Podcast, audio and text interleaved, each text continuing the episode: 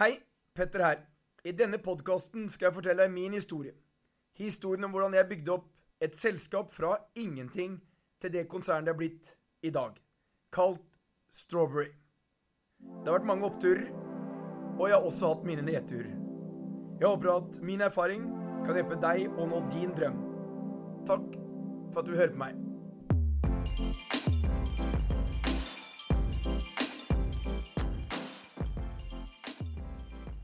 Da vi startet Agora I nitten nittien, så lå styringsrenten, eller renten, på åtte komma fem prosent.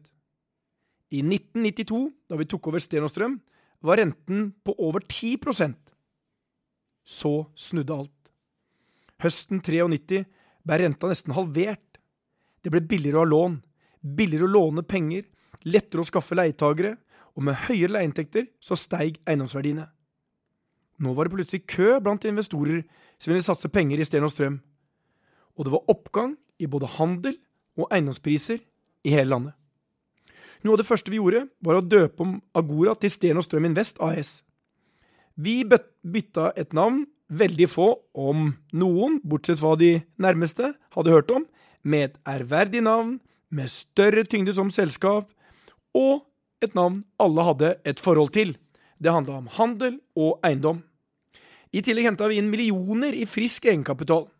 Så begynte oppkjøpene. Arbeidsfordelingen var som følger.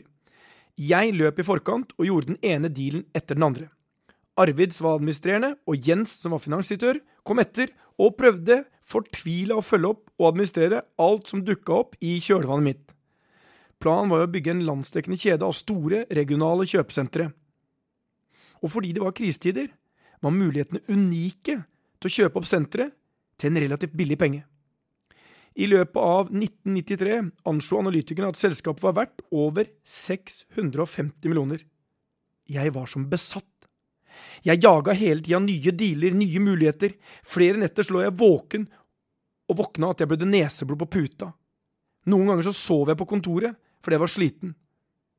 Og på toppen av det hele, så fikk også den gamle eiendomsringreven Olav Thon blod på tann, noe som kastet oss ut I et kjøpesenterkappløp med han.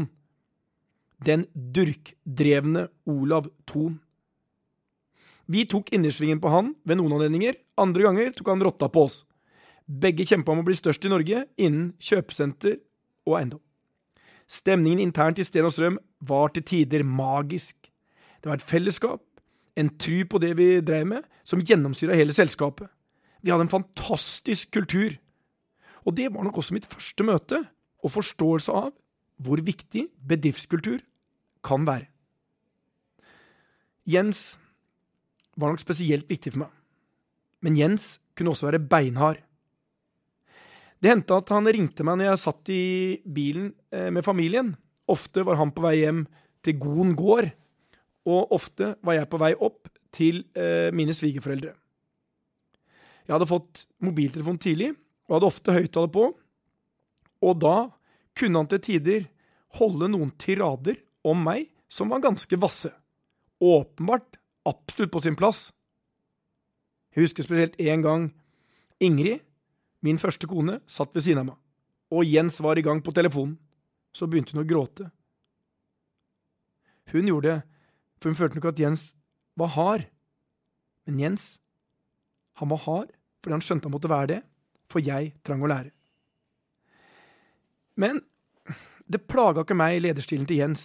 Jens var på mange måter den eneste jeg kan si at har vært en mentor for meg. Jeg lærte enormt mye.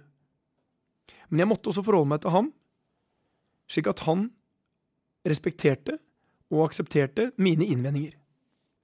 Og jeg innser liksom at det, det er omtrent som jeg omtaler faren min ved mange anledninger. Og kanskje hadde de to noen likheter. Begge var tydelige. Begge var relativt autoritære. Og begge var på mange måter mentorene mine. Far, altså Jens var den eneste ekte mentoren, men faren min lærte meg mye om business. Jeg har sagt at det er ingen som har lært meg mer enn Jens. Til og med mer enn pappa. Også sekretæren min, Karin Fosser, som hadde jobbet hele sitt voksne liv, nettopp for Sten og Strøm, for familien, hun ble viktig. Det første jeg tenkte när jag kom in och mötte henne första gången var: ska jag ha en så gammal sekretär? Men Karin blev min närmaste stöttespiller. För medan jag var upptatt med uppköp och expansion så fixade hon allt det praktiska I livet mitt. Hon styrte bokstavligt talt livet mitt utenom köpcentrene. I tillegg så var det mine ører mot de ansatte. Karin snappet opp enhver bekymring før det fikk så rot. Hun kjente jo alle. Gikk rundt I varemagasinet. Og når det kom et rykte om enten at omsetningen var dalende, så innkalte jeg bare til fellesmøte og sa: «Jeg vet nok hva mange av dere tenker. Vi selger ikke like mye som før, og det er akkurat som forventet, og ingenting å bekymre seg for. Det er nøyaktig I forhold til det vi forventet når vi startet.» sjette juli nitten nittifire så børsnoterte vi Sten og Strøm. Nå skulle vi høste frukt, fruktene vi hadde sådd. Selskapet ble verdsatt til en komma tre milliarder kroner. Men alt var ikke som det skulle I selskapet. Jeg hadde nok gått litt lei av Jens og den autoritære stilen, og litt røff var han jo. I et av mange av de brevene han skrev til meg, allerede I nitten nittito, kommer det tydelig fram at Jens heller ikke var hundre prosent fornøyd med meg. Han skriver: «Kjære Petter, jeg lovte noe skriftlig da du ble ledig for BigPock. Det kommer noe forsinket. Etter en slik uke som du har vært gjennom, tror jeg, forstår godt hvilke tanker, tror jeg du forstår godt hvilke tanker jeg har.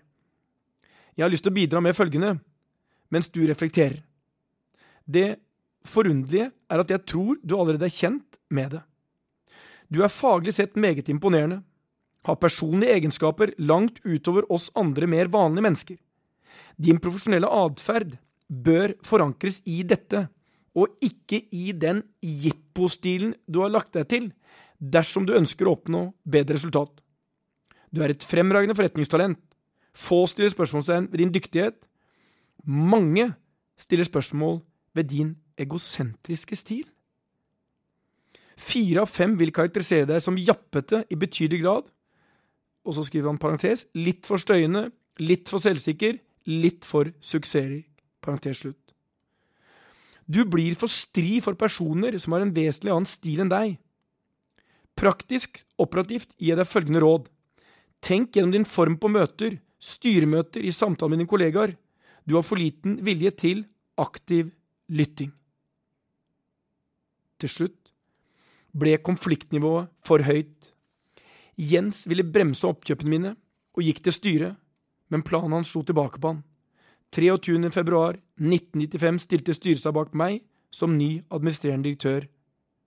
Jens var ute.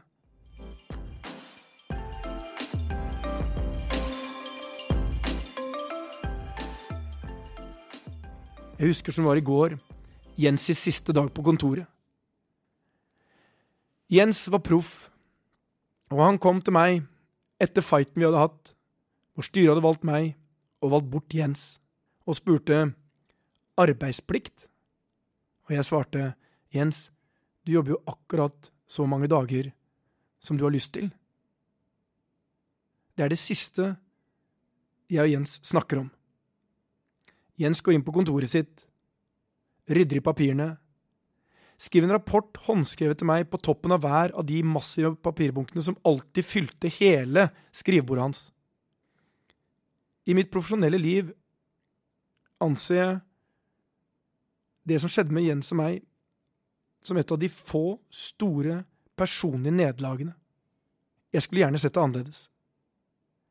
Det tok veldig mange år, selv om jeg tok initiativ noen ganger og inviterer Jens I forskjellige anledninger. Jeg inviterte den selv til bryllupet med Gunnil. Men det kom en middag for ikke lenge siden, hvor Jens, Arvid, Atle, Inge og meg igjen satt rundt samme bord. Og det er den fineste middagen jeg hadde hatt på mange år. Og vi ble igjen venner. Og det er jeg takknemlig for.